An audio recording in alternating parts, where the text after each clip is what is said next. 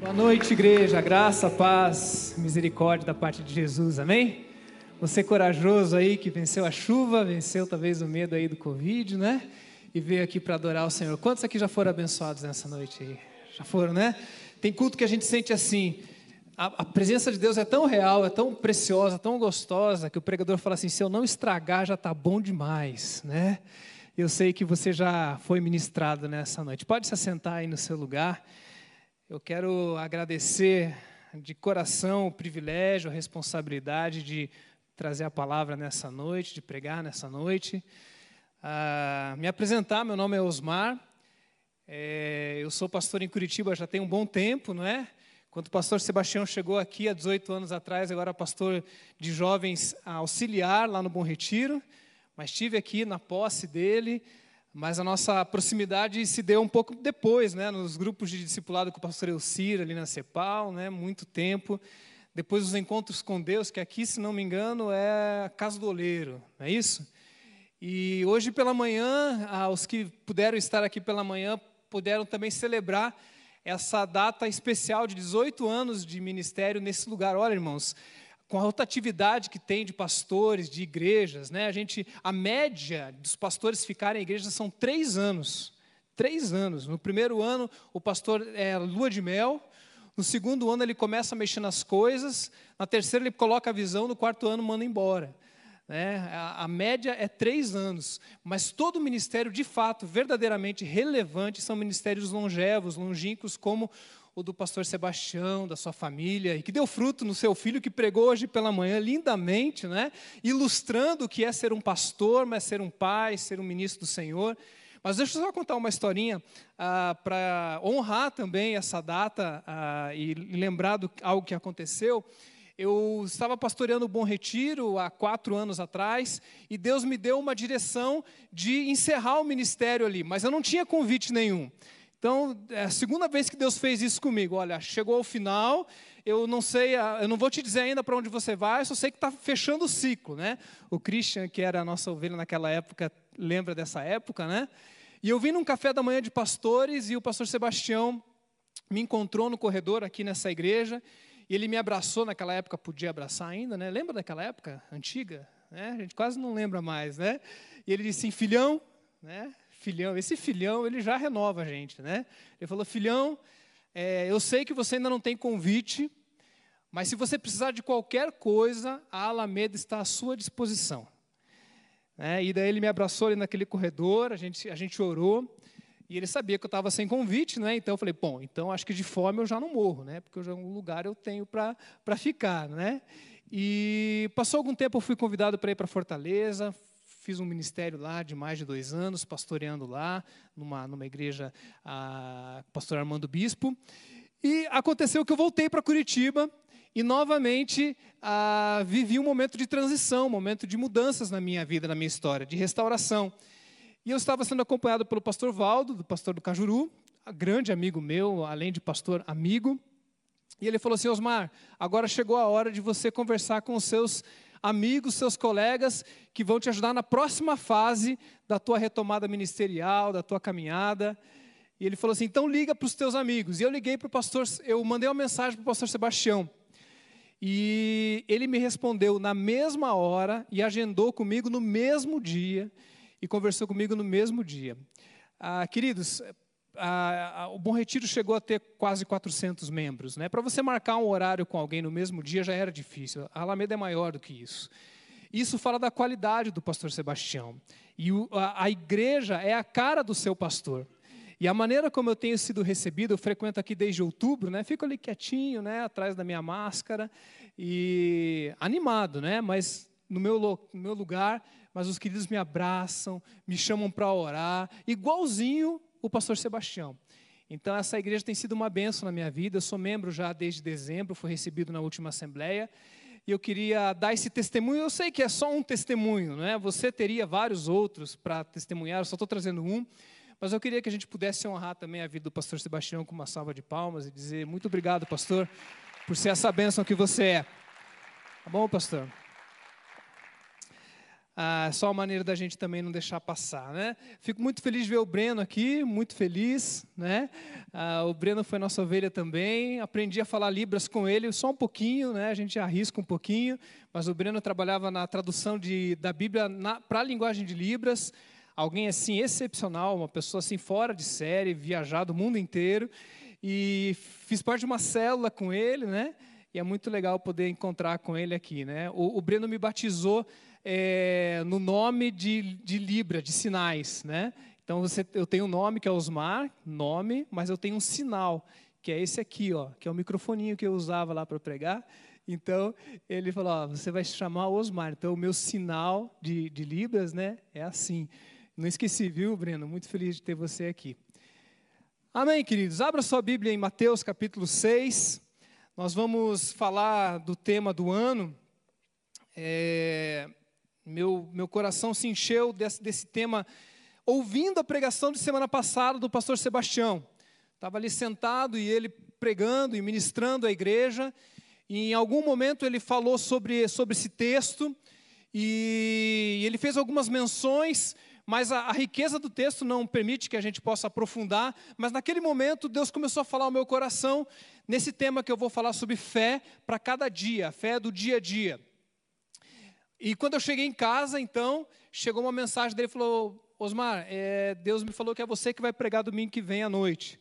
Falei, bom, então eu já sei o que eu vou pregar. E uma das grandes crises de todo pastor é saber o que, que eu vou pregar, né? E eu já estava com, com o tema pronto, foi só estudar um pouco mais e me dedicar ali para trazer realmente o que eu ia falar nessa, nessa noite. Mas o texto é Mateus capítulo 6, versículo 34. O 33 ele é bastante conhecido. Deixa aí aberta a sua Bíblia. Deixa a sua Bíblia aberta aí no texto, a gente já vai ler.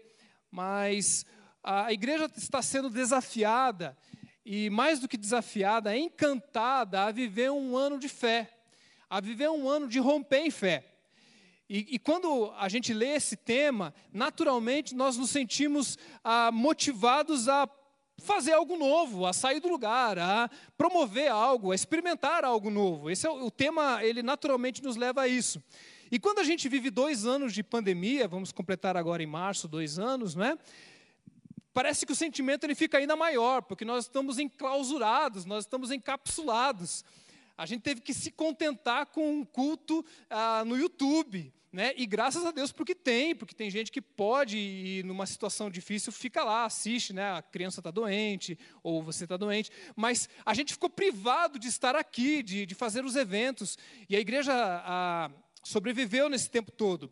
Mas parece que rompendo em fé é um tema assim que fala, puxa, é isso mesmo. É esse ano a gente tem que avançar, a gente tem que ir adiante. Mas não é um tema só para a igreja, como o pastor Jefferson falou. O pastor Jefferson aplicou já dizendo: olha, a sua vida, a sua vida pessoal, o seu dia a dia. Não é só um desafio para a igreja como um todo, mas somos, somos todos e cada um de nós, nós temos os nossos próprios desafios. Nós temos as nossas próprias a, a, agendas que queremos viver algo diferente. Você está aí com seus problemas, com seus desafios, com as suas alegrias, talvez no último ano da faculdade, ou você noivou, ou quer noivar. Quem quer casar aí? Alguém aí quer casar? Levanta a mão. Senão, senão vai perder a bênção se não levantar a mão agora. Agora, olha lá, ó, os, os, dois levantaram juntos. Isso é importante, né? Às vezes a gente tem essa agenda pessoal de dizer, ah, eu, esse é o ano que eu vou casar. Por quê? Porque eu não queria casar é, no YouTube, eu queria casar chamando um monte de gente. Né? A minha mãe e meu pai é da época que fazia o casamento e chamava todo mundo, 700 pessoas, né? e era pão com carne moída. Né? Agora não, agora né, cada um faz de um jeito. Tem gente que faz viagem, né? Nós vamos casar lá em Cancún. Daí vai oito pessoas, né? Mas faz lá em Cancún. Cada um tem um sonho, tem um desafio aqui, talvez aí no seu coração. Você tenha aí guardado, já trouxe à frente na hora da oração, algo que talvez incomode o seu coração, talvez te traga uma inquietação do tipo, eu não quero mais viver isso, e o meu romper em fé significa, eu não quero mais isso na minha vida, ou o meu romper em fé, eu quero viver algo melhor, algo maior, mas todos nós temos algo que está dentro da nossa agenda. E eu acho interessante que o rompendo em fé é, significa Deus nos abençoar. Não tem como você pensar em romper em fé sem Deus estar presente ativamente nos abençoando. E essa bênção de Deus, quando eu, quando eu imagino, eu falo, puxa, eu quero ser abençoado por Deus. Quem quer ser abençoado por Deus aí? Fala amém. Você quer ser abençoado, né? Você sabia que Deus quer abençoar você mais do que você quer ser abençoado? Deus, ele, a natureza dele, a abençoadora, ele quer abençoar você mais do que você deseja ser abençoado. Ó, para você ter ideia de quanto Deus quer te abençoar. Só que eu acho interessante que um Deus que quer abençoar e nós queremos ser abençoados, por que, que tantas vezes essa benção não chega? Por que, que tantas vezes a gente não consegue viver esses sonhos que a gente tem? Ou esses planos? Por que, que Deus quer eu quero o que tem no meio. Eu lembro de Jacó, né, no Vale do Jaboque. Jacó queria ser abençoado. Fala assim: ó, eu não vou deixar o anjo embora enquanto você não me abençoar. E Deus está lá querendo abençoar. Aquele é o vale da bênção, é o vale onde Deus queria tratar a vida de Jacó. Então tinha algo entre a bênção de Deus e sermos abençoados que precisa acontecer. Existe um, um, um senão, existe um enquanto, existe algo que precisa acontecer. E a esse ato que precisa acontecer, nós estamos chamando de fé. É quando a gente se move em direção, é quando a gente toma passos em direção a algo e libera um agir de Deus na nossa vida. É assim que eu creio. Deus ele quer abençoar, eu quero ser abençoado, mas ele fica aguardando que a gente dê passos de fé. Porque fé, você sabe que fé não é acreditar, não é? Tem gente que pensa que fé é acreditar, não. É, a, a, o diabo crê, né? os demônios creem, estremecem, eles não têm fé. Inclusive é pergunta de, de concílio, né? Você acredita no diabo? É pergunta de concílio para no, novos pastores. E a, per, a resposta é: eu acredito no diabo, eu não tenho fé no diabo. Por quê? Porque esse crer no diabo não me gera uma, uma fidelidade a ele. Vamos transportar agora para Deus? Se você crê em Deus, então isso tem que gerar fé. E se isso gera fé, então isso gera fidelidade. E se isso gera fidelidade, isso gera passos que você dá mediante aquilo que você crê. Não, não há sentido em você dizer eu tenho fé se não acontece nada na tua vida. Porque daí não é fé, é fideísmo. É, é, é algo vazio. Fidelidade é quando você crê a tal ponto que você se move em direção daquilo e dizendo: Eu ouvi uma voz, essa voz testificou o meu coração, e eu, antes que algo aconteça, eu já estou andando. Tem uma ilustração antiga, gente. Se você conhecer, é, não, não, fique bravo comigo, não. Mas no interior do sertão, naturalmente se orava para chover. E naquelas reuniões de oração, eles iam lá pedindo Deus, traz uma nuvem aí, porque tem que chover aqui. E uma senhorinha, ela ia de guarda-chuva. E há muito tempo não chovia. Na verdade, fazia anos que não chovia. E a mulher ia de guarda-chuva e todo mundo ficava indignado. E falava assim: Mas por que, a senhora está indo de guarda-chuva, sendo que tanto tempo que não chove? Falava assim, mas se eu estou orando para chover, e eu creio que pode chover, eu já estou preparado, porque vai ter um dia que quando eu voltar, vai vir todo mundo molhado, menos eu. Fé não é você acreditar tão somente. Começa com acreditar, sim.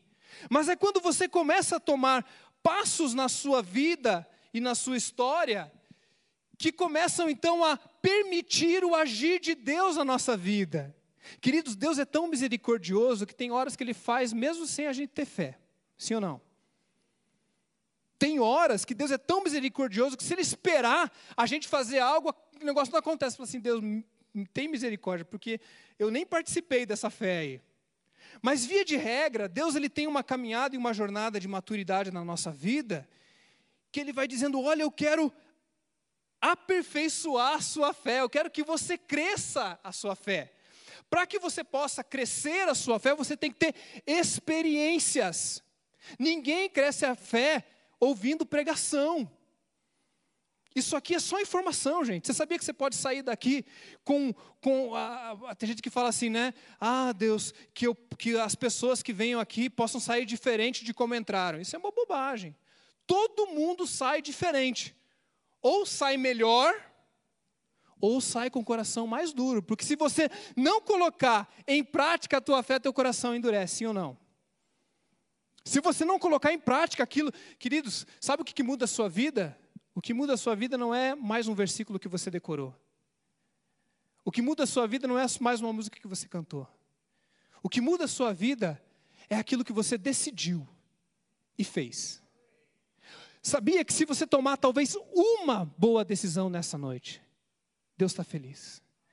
Você talvez vai me ouvir pregar aqui 40, 50 minutos e vai esquecer um monte de coisa, mas você vai tomar uma decisão e você vai colocar essa decisão em prática. E sabe o que vai acontecer? Sua vida vai mudar. Uma decisão, uma boa decisão. Talvez a minha oração hoje não era para você decorar os três pontos, não mas é para você dizer: Deus, o que, que o Senhor falou comigo hoje? Alguns dizem que você tem três dias para fazer algo prático, senão você perde. Três dias, até quarta-feira, se você não fizer algo prático diante daquilo que você aprendeu aqui, isso vai se tornar fideísmo, uma crença. E crença é o que mais tem. Mateus capítulo 6, se você guardou aí, sabia que eu, que eu não ia voltar para o texto, né? pensava que eu não ia voltar, voltei, né? Portanto, não vos inquieteis com o dia de amanhã, pois o amanhã trará os seus cuidados, basta cada dia o seu próprio mal. Mateus 6,34. Sabe o que eu gostaria de sublinhar nesse texto? Eu gostaria de sublinhar a expressão cada dia. Porque esse texto é um texto cheio de, de ensinamentos, né? Mateus 5, 6 e 7, Jesus está ensinando, está tá falando: olha, o jeito novo do reino de Deus de viver é assim ouviste, ou, é, ouviste o, que foi falado lá no Velho Testamento. Eu, porém, vos digo. E daí Jesus está ensinando, Mateus capítulo 5, 6 e 7. E no meio desse, desses ensinos todos, ele está falando de coisas práticas, do que você deve fazer, do que você não deve fazer, de como você colocar sua fé em prática a, a, é, Gandhi dizia que se acabassem com todos os, os, livros da terra, todos os livros da terra, e sobrasse apenas Mateus 5, 6 e 7, toda a sociedade poderia ter sido reconstruída apenas com a ética ensinada no Sermão do Monte, Mateus 5, 6 e 7. Podia acabar todos os livros, sobrar esses três. Gandhi, desculpa, né? É o cara que crê. Não tem fé, mas crê. olha só o que esse cara falou. E ele está ensinando um jeito de viver, Jesus está ensinando.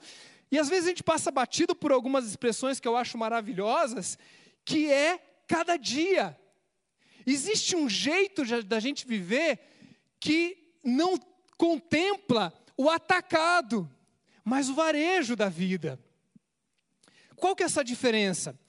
Deus não nos fez para viver a vida. Tem gente que acha que, que a gente vai viver a vida. Queridos, ninguém suporta viver a vida toda. Já viu gente com excesso de passado?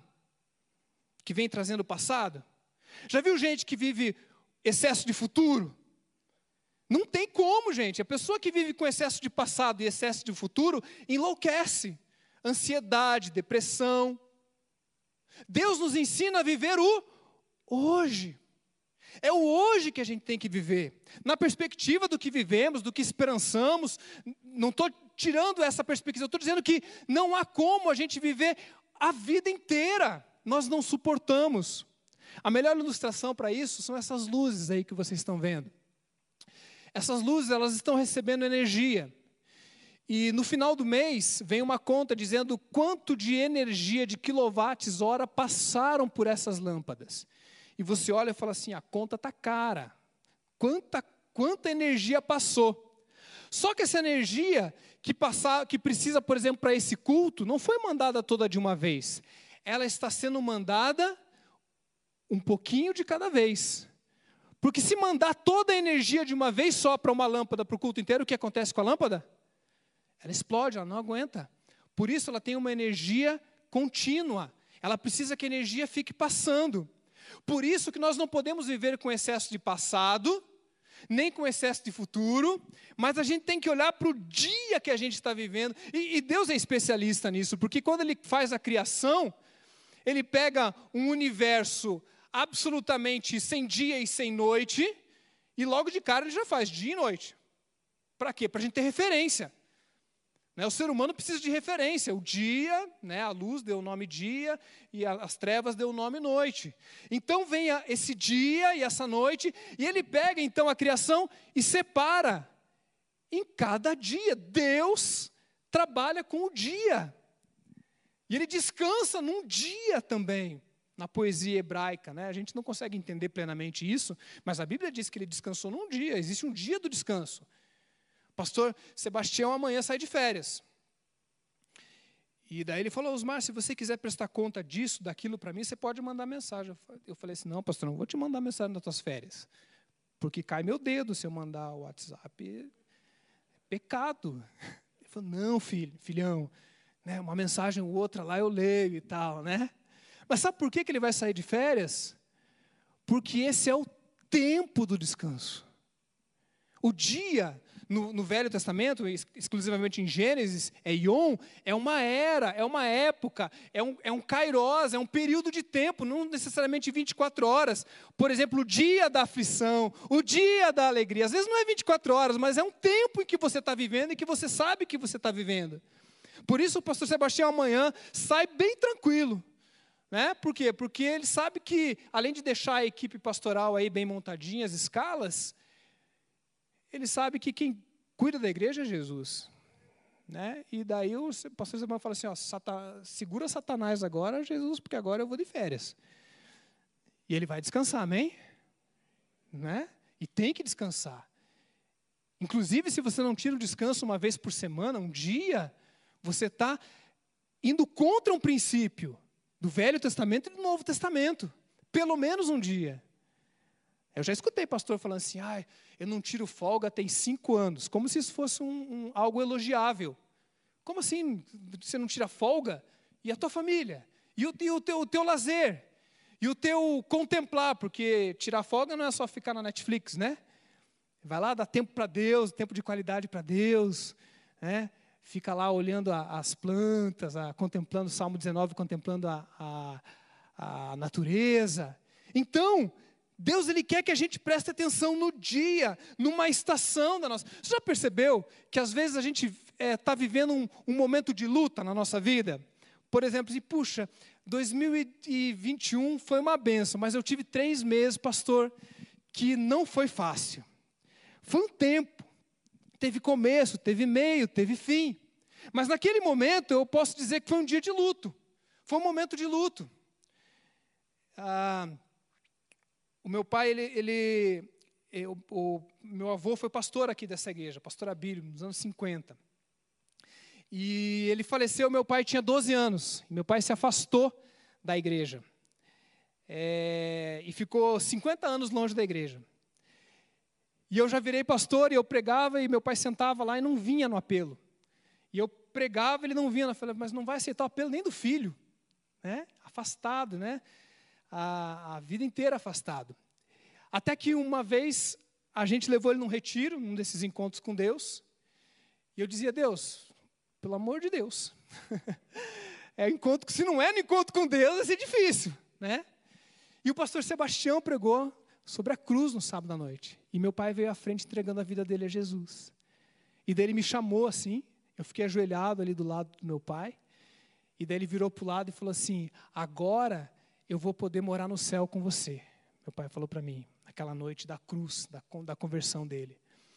Passou mais três anos, meu pai teve câncer e faleceu. Nesse meio período eu o batizei.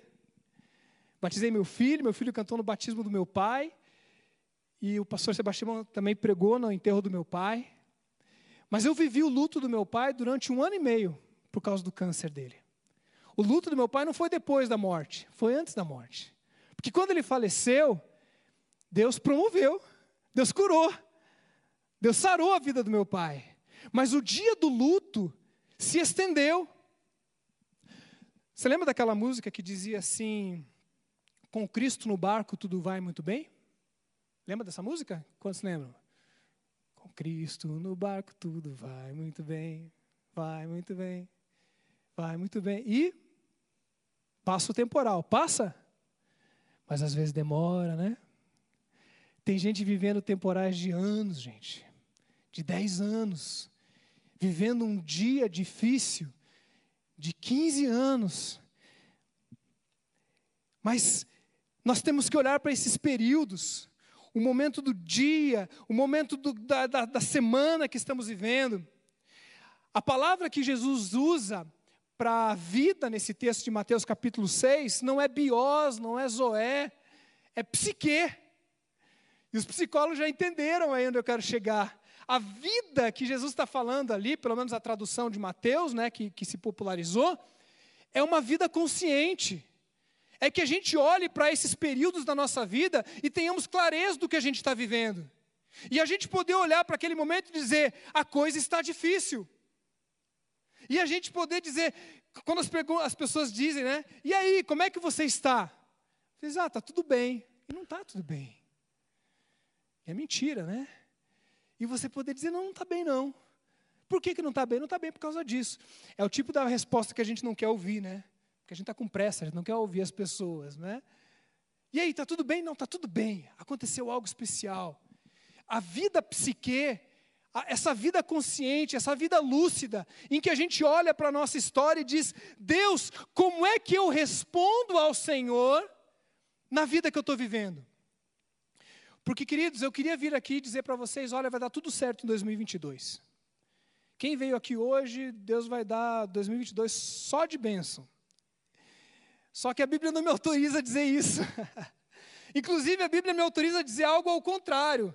No mesmo Sermão do Monte, ele diz assim: vai ter um dia que vai chover. E quando chover, construa sua casa sobre a rocha. Porque quando chover, quem está na rocha não cai. Quem está na areia cai. Então Jesus não está falando se chover. Vai chover. 2022 vai ter luta. Quer ver como é que a gente reage? 2022 vai ter bênção, amém? 2022 vai ter luta, amém? Olha, eu gostei. Essa é uma igreja ensinável, pastor, ensinada. Porque geralmente o segundo amém vem assim, eu não vou dizer amém para desgraça. Né? Eu vou, vou autenticar o um negócio? Queridos, não é questão de autenticar ou não, mas de estar lúcido, psique, olha para a sua vida e seja real. Queridos, não existe Superman. Todos nós sofremos, sim ou não? Uns mais, outros menos. Uns estão com a fé dando rabo de arraia no, no, no capeta. Outros estão com a fé desse tamanho e daí ele vai lá na célula e fala seis horas, conhece o crente seis horas, né? É o crente seis horas, seis horas por mim. Seis horas, seis horas por mim. E olha, o crente seis horas não é ruim não, viu gente?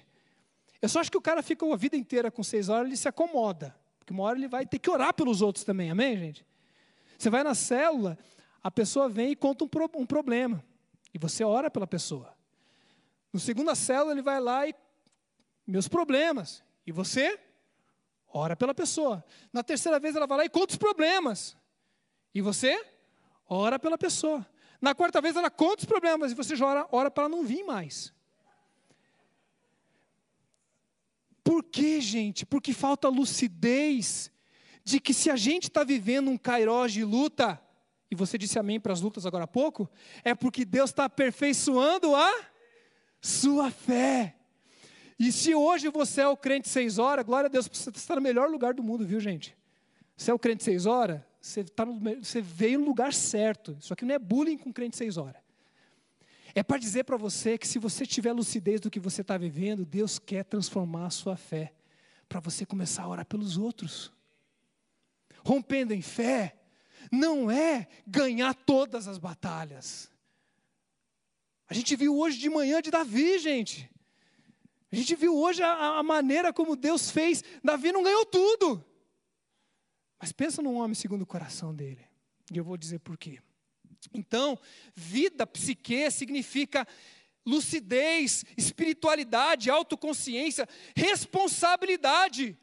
Eu sou responsável por ler a minha vida e por reagir diante de Deus.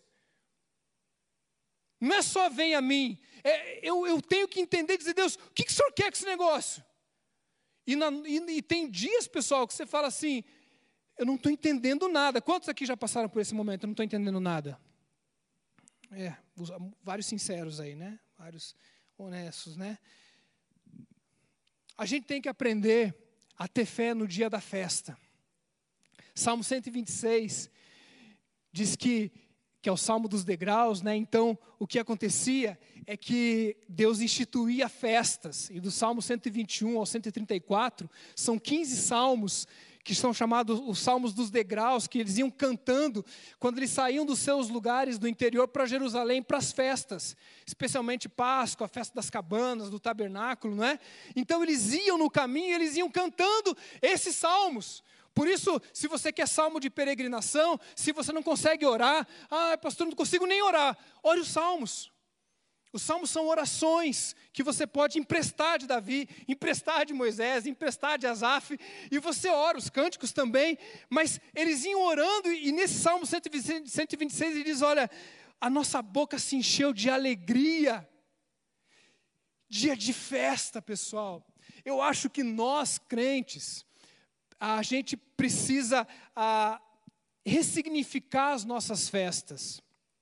A gente é num país muito sexualizado e sensualizado. E o BBB está para começar amanhã.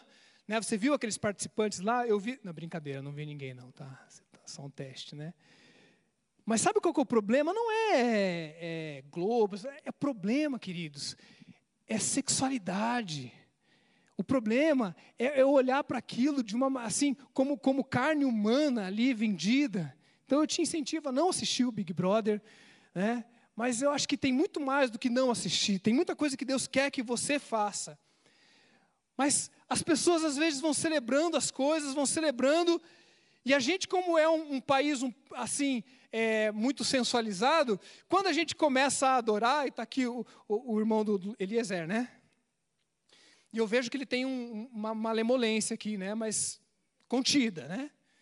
Ah, de manhã a gente viu a coreografia da esposa ali também, né? Contida, né? E eu vejo a igreja ali, e às vezes a gente tem essa. Por quê? Porque nós moramos num país que, se você mexer um pouquinho demais, aquilo pode sim significar para o teu irmão sensualidade, sim ou não? Tem que ser com cuidado, não é isso? Por isso as nossas festas, a gente fala da questão do álcool, dessas coisas, porque facilmente a gente substitui a verdadeira alegria da festa por subterfúgios como droga, álcool e etc. Ou sensualidade. Mas Sabe o que eu penso? Eu penso que as nossas festas deveriam ser as festas mais alegres de todas. Tinha que ser de arromba, no bom sentido. Sabe, aquela coisa da gente se abraçar quando puder, e a gente é, a poder cantar e cantar alto. Queridos, eu, eu, sonho da gente ver os nossos. E a Alameda me ensina muito isso. Fortaleza também era assim, Pastor Sebastião. A igreja cantava com, com vontade. Porque se você é tímido, tudo bem. Não vou pedir para você ser que nem o outro lá. Não tem, não, é ruim imitar. Não é, seja você. Mas o cara vai no jogo de futebol, ele volta sem voz. Como eu estou ficando agora, de tão empolgado que eu estou pregando. Rick Warren tem uma dica, ele fala assim: olha, se a tua igreja está muito parada, compre uma samambaia. Para pelo menos ter alguma coisa viva dentro da igreja. Então não precisa de samambaia, que graças a Deus. Mas sabe, daí eu, meu time chama-se Paraná Clube, lembra dele? É um, ele existia, é um time que existia. Semana que vem estarei lá na Baixada, se der tempo, para tor continuar torcendo até o final. Não, não vai ter final, amém. E, ato falho. Só que daí quando a gente chega na igreja, não, tem que ver, que alegria, queridos, cada um do seu jeitinho, cada um do seu jeitão. Mas põe um sorriso nesse rosto atrás dessa máscara. Põe um sorriso gostoso, sabe? Cumprimenta com alegria, porque porque é o dia da festa, você pode celebrar. E meus irmãos, se tem algo acontecendo bom na sua vida, conte para todo mundo. Vá no Instagram, tire, tire uma selfie, marque todo mundo. Não tem problema, ah, tá mostrando, mostra mesmo. Eu fui pregar, eu fui pregar agora, né? Peguei lá o link e botei para todo mundo no Facebook, no Instagram, porque eu creio no que eu estou pregando. Eu quero que as pessoas vejam o que eu estou falando, porque é a palavra de Deus. Não é, o, não é vaidade, não é orgulho. Deus sabe o nosso coração. Então, é teu aniversário, chama o povo, compra um salgadinho engordativo, né, um monte de coxinha, sabe? Pelo menos naquele dia, né? Faça uma festa boa, porque a Bíblia diz em Eclesiastes que às vezes é mais perigoso estar vivendo num lugar onde há festa do que onde há luto. Porque na festa a gente pode esquecer do verdadeiro motivo da nossa festa. E você completou mais um ano de vida, daqui 40, 40 dias eu faço 45 anos. Eu sei que eu não pareço, né? Eu pareço 44 e meio. Queridos, festa, porque foi Deus que me deu vida. E a lucidez do Rubem em Fé, do meu dia da festa, é dizer assim: tudo que eu recebi é gratidão. É gratidão, porque eu passei pelo Covid. Eu não peguei Covid. Eu, eu, eu, tô, eu tô vivo, Deus está me restaurando. Eu, eu não vai, um dia eu vou contar meu testemunho, né, pastor Sebastião? Né? É um testemunho assim que, que Deus me resgatou do nada, do, do zero. 45 anos, queridos, eu vou, vou, vou alugar. Não, não sei, porque não tem dinheiro, né? Mas faça aquilo que cabe no seu bolso. Faça uma festa, é aniversário de casamento, faça festa, aniversário do seu filho, né? um emprego, é, começa a arranjar motivo para agradecer. Isso é romper uma fé, sim ou não? Isso é romper em fé. No dia da festa, Deus manda a gente celebrar, faz um calendário judaico, não perca a chance. A fé transforma o dia bom em gratidão. A lucidez reconhece todos os benefícios vêm de Deus. Tudo vem de Deus.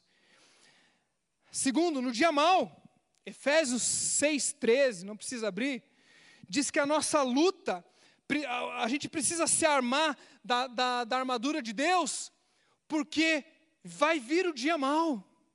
Eu acho essa expressão de Paulo assim forte demais, para que vocês possam resistir no dia mal. Sabe o que Paulo está dizendo? Paulo está dizendo assim: olha, eu conheço o dia mal, e eu já passei o dia mal. E não foi pouco, não. Paulo, Paulo chegou a ser, a, a, a bateram tanto no Paulo que deram como morto. Jogaram ele fora da cidade, falaram, morreu. Daí vem a igreja, olha que coisa linda, né? A igreja se reúne ao redor de Paulo, Paulo morto. E ah, talvez ele morreu mesmo, viu, gente? Vamos perguntar no céu. A igreja se reúne ao redor de Paulo começa a orar. Paulo ressuscita, volta a pregar dentro da, da cidade. Paulo conhece. Paulo sabe o que, que é espinho na carne. Espinho na carne é o dia mal todo dia.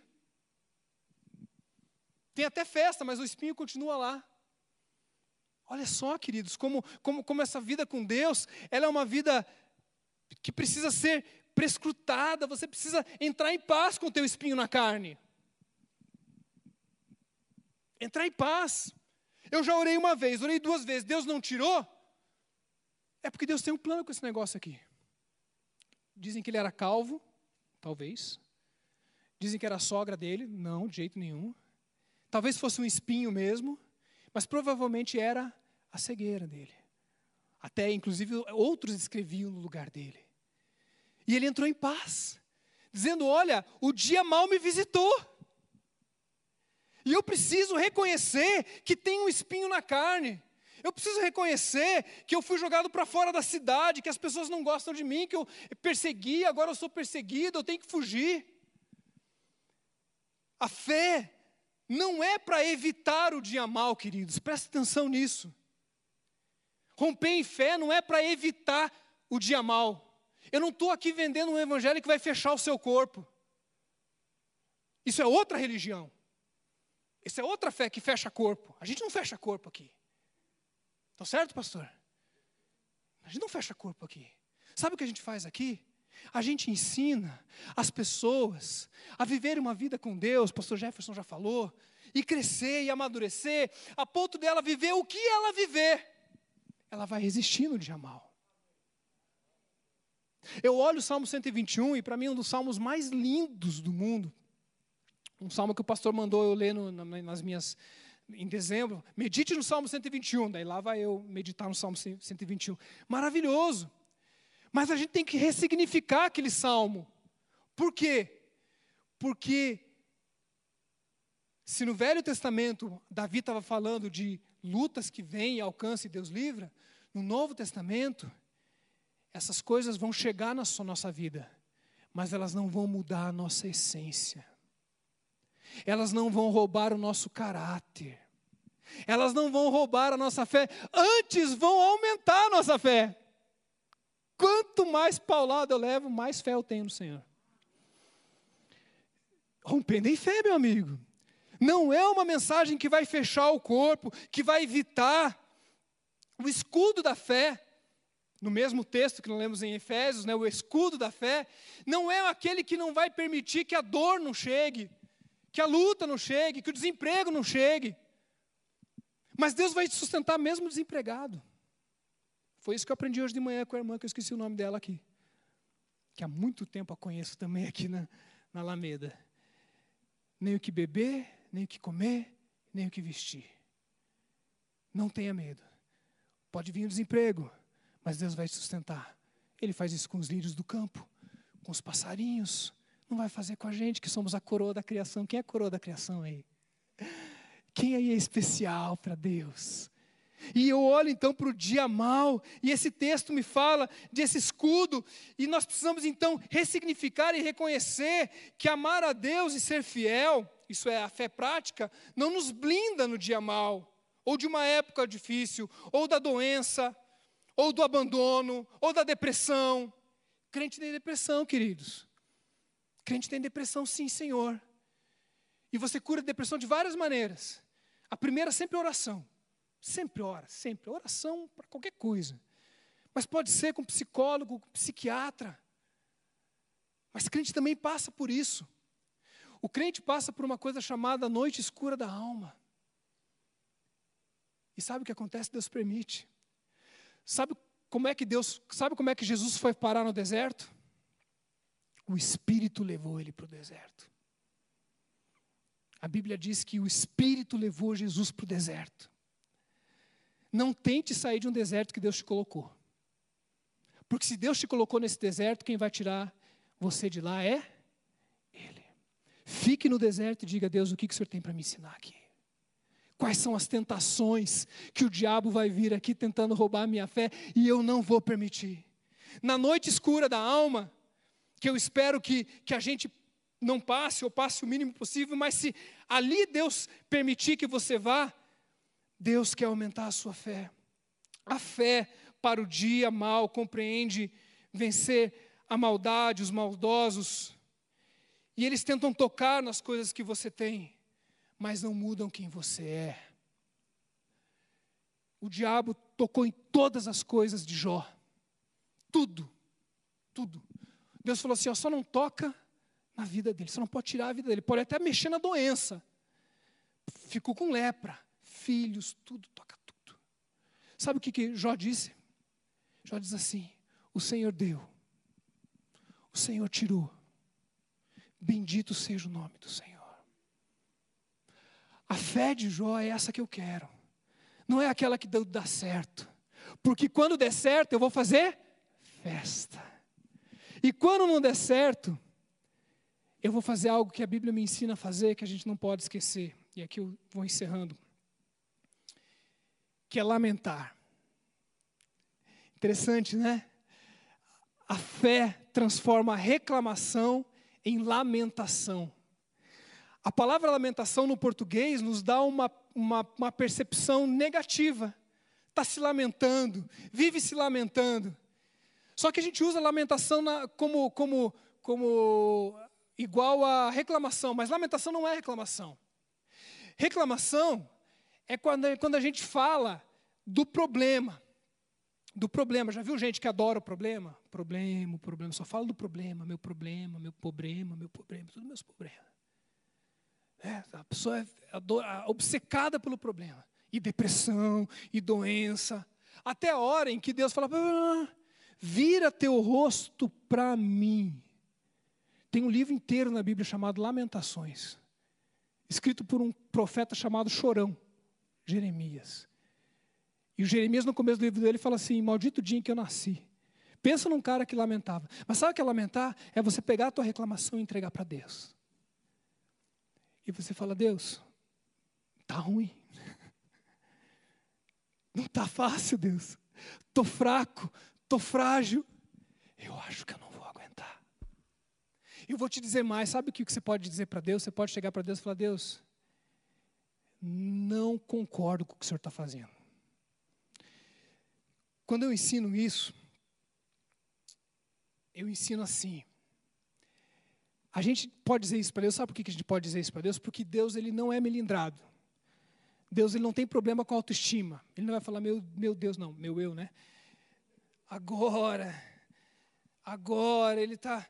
Ele, Deus é muito seguro de si, fique tranquilo, viu? Você pode falar qualquer coisa para Deus que não vai abalar quem Ele é. Você crê nisso?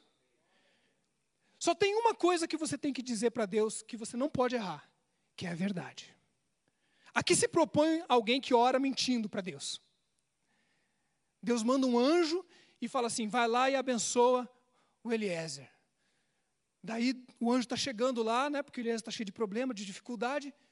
E daí o Eliezer está orando lá e falando assim: Deus, está tudo bem, está tudo ótimo, está tudo. Mal. O anjo ouve lá atrás da porta e fala: Não é o Eliezer, e volta, não abençoa. Essa bobagemzinha dessa ilustração me leva a dizer assim: Deus, eu lamento. E sabe de uma coisa, queridos? Tem horas que a gente só tem uma coisa para fazer, que é lamentar. Eu lamento muito. Eu lamento que acabou. Eu lamento que acabou. E às vezes, Deus queria que acabasse. Sabe por que Ele queria que acabasse? Tem gente que às vezes está insistindo, né? E Deus fala assim: reconheça, acabou. Porque se não acabar, não pode começar de novo. Quantos estão entendendo o que eu estou falando? Se você não enterrar a semente e a semente não morrer na terra, a semente de mostarda vão pegar, a fé não vai nascer. Tem horas que você tem que dizer, Deus, não adianta. E eu te entrego, Deus. Eu transformo a minha reclamação em lamento. Vem cá, Eliezer, pessoal do louvor, a gente encerrar. Um dia perguntaram, falaram assim, até que horas você, até que horas eu posso pregar? Falou assim, ó, você pode pregar até a hora que você quiser. Oito e meia nós vamos embora. Se você fica aí pregando. Então eu vou encerrar porque depois que Jó caminhou tanto com Deus e viveu o dia mal, e Deus ele, ele ia restituir tudo. Mas Jó ele tinha que passar pelo enfrentamento dos amigos, até o ponto que ele ia dizer lá na frente: Antes eu te conhecia de ouvir falar, mas agora de contigo andar, mas tinha que andar. O vale dos, da sombra da morte, o vale da, da, da doença, da, da, dureza. Quando eu, eu vejo essa, esse fator espiritualidade, eu vejo Jesus. E Jesus ele teve um dia em que ele perdeu o melhor amigo dele melhor amigo dele. E o melhor amigo dele, né, ele tinha vários amigos, mas a Bíblia deixa assim claro que Lázaro era, e as irmãs, era muito chegado. Ele ia lá para Betânia para poder comer um bolo de fubá lá, com, né, com o que eles comiam lá, pão asmo. E daí Lázaro morre.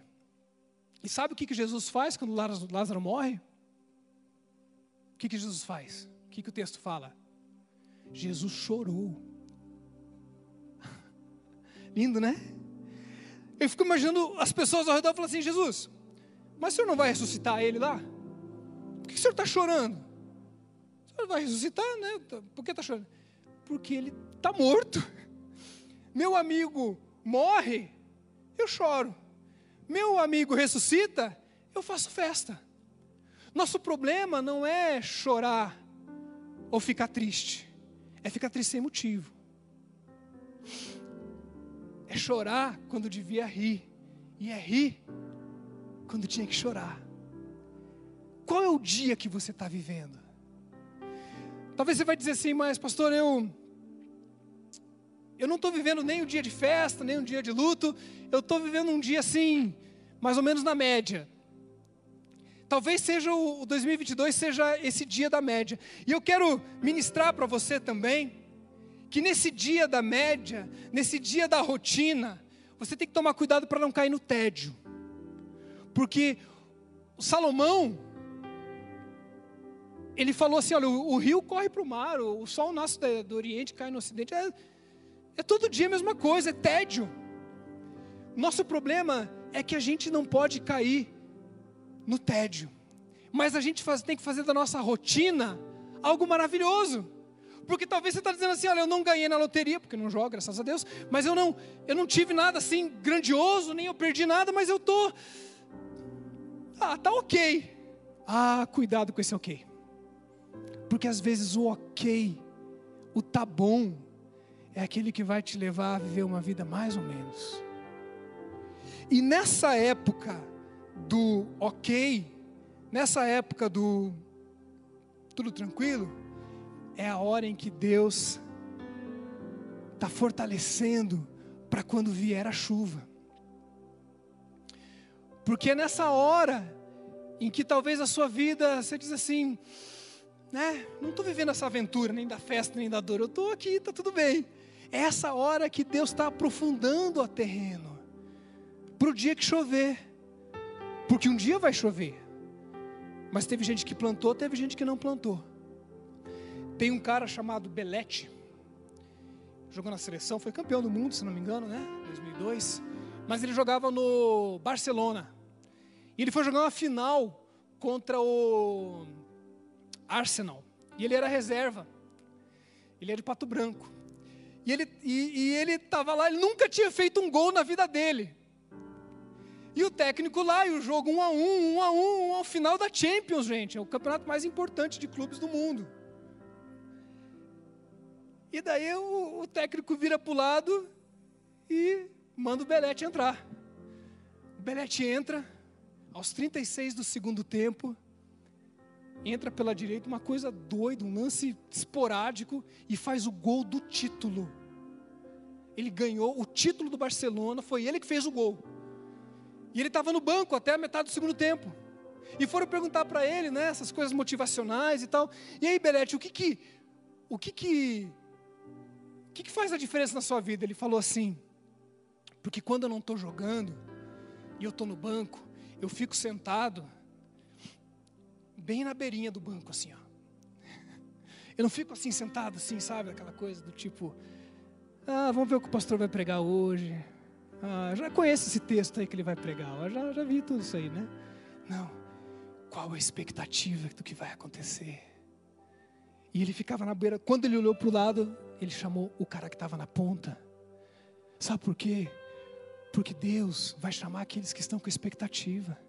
Romper em fé é aquele que diz assim: Olha, não está acontecendo muita coisa na minha vida, mas eu estou ansioso pelo que vai ocorrer e eu quero. Eu sentei lá, lá em cima um dia desses, quietinho, né? Aquele jeito e tal. Daí eu estou ali falando: Deus, fala comigo, Deus, fala comigo, fala comigo. E nada, nada, aquela coisa assim, culto. Mas exercitando o culto, levanta a mão, adora, participa.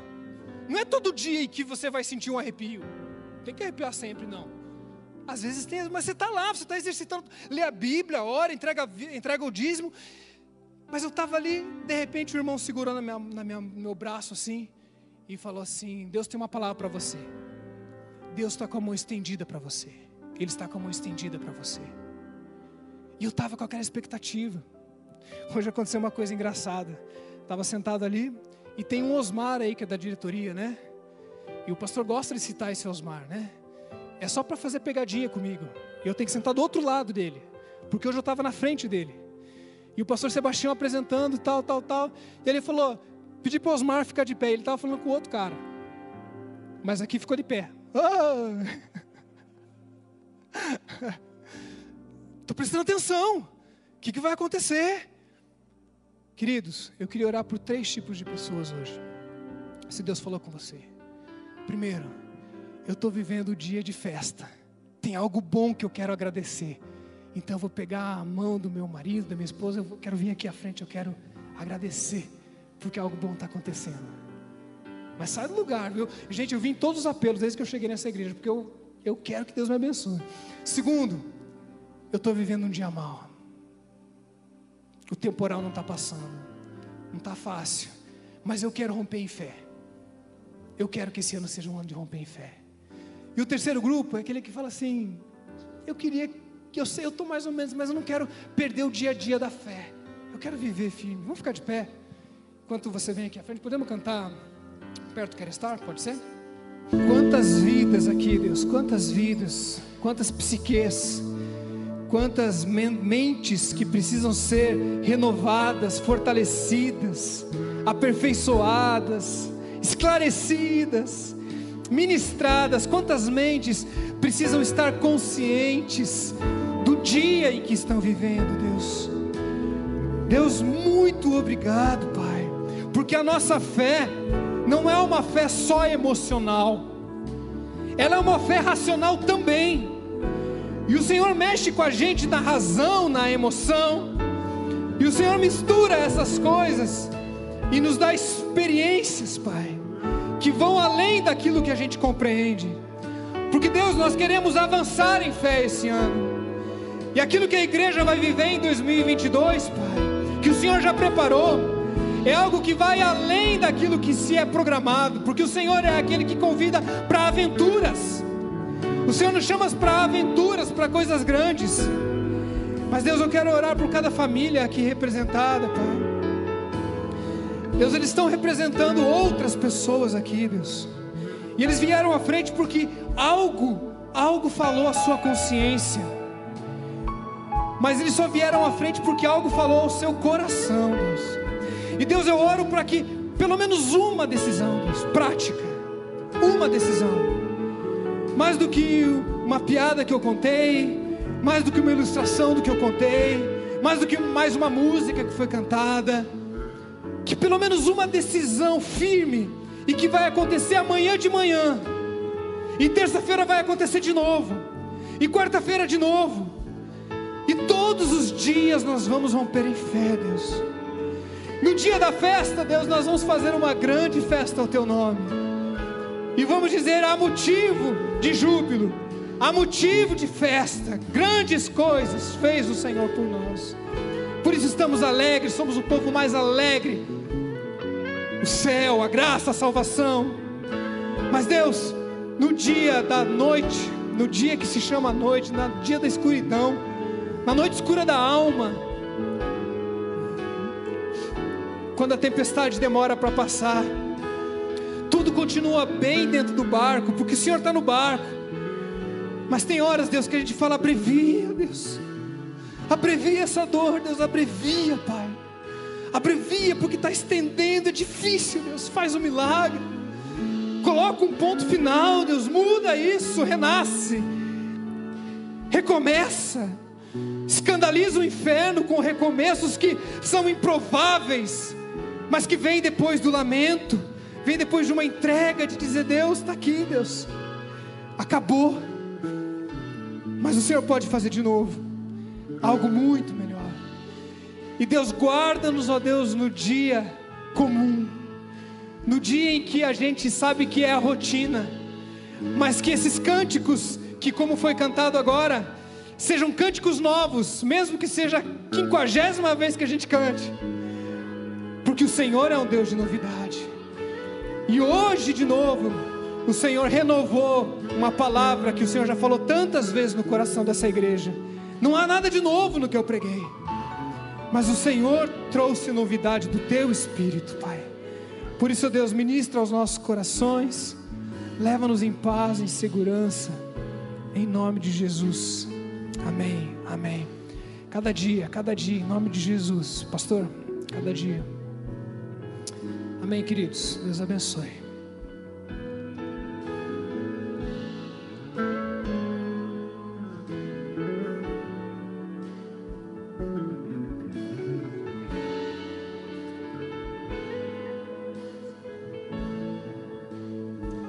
Aleluia. Meus queridos, estamos então finalizando o nosso culto. Queria pedir só que a igreja ainda em pé coloque as mãos assim para darmos a bênção e nos despedirmos na graça e na paz de Jesus. Você que está em casa, vou, vou pedir que você também faça isso. Você ficou até agora na transmissão, estenda suas mãos assim, como no ato de quem recebe. Com o amor de Deus, nosso Pai, que a graça redentora, transformadora do nosso Senhor Jesus Cristo, que as consolações e a comunhão do Espírito Santo seja sobre você, meu irmão, sobre sua casa, sobre sua família, hoje, até que Jesus venha. Amém. Amém.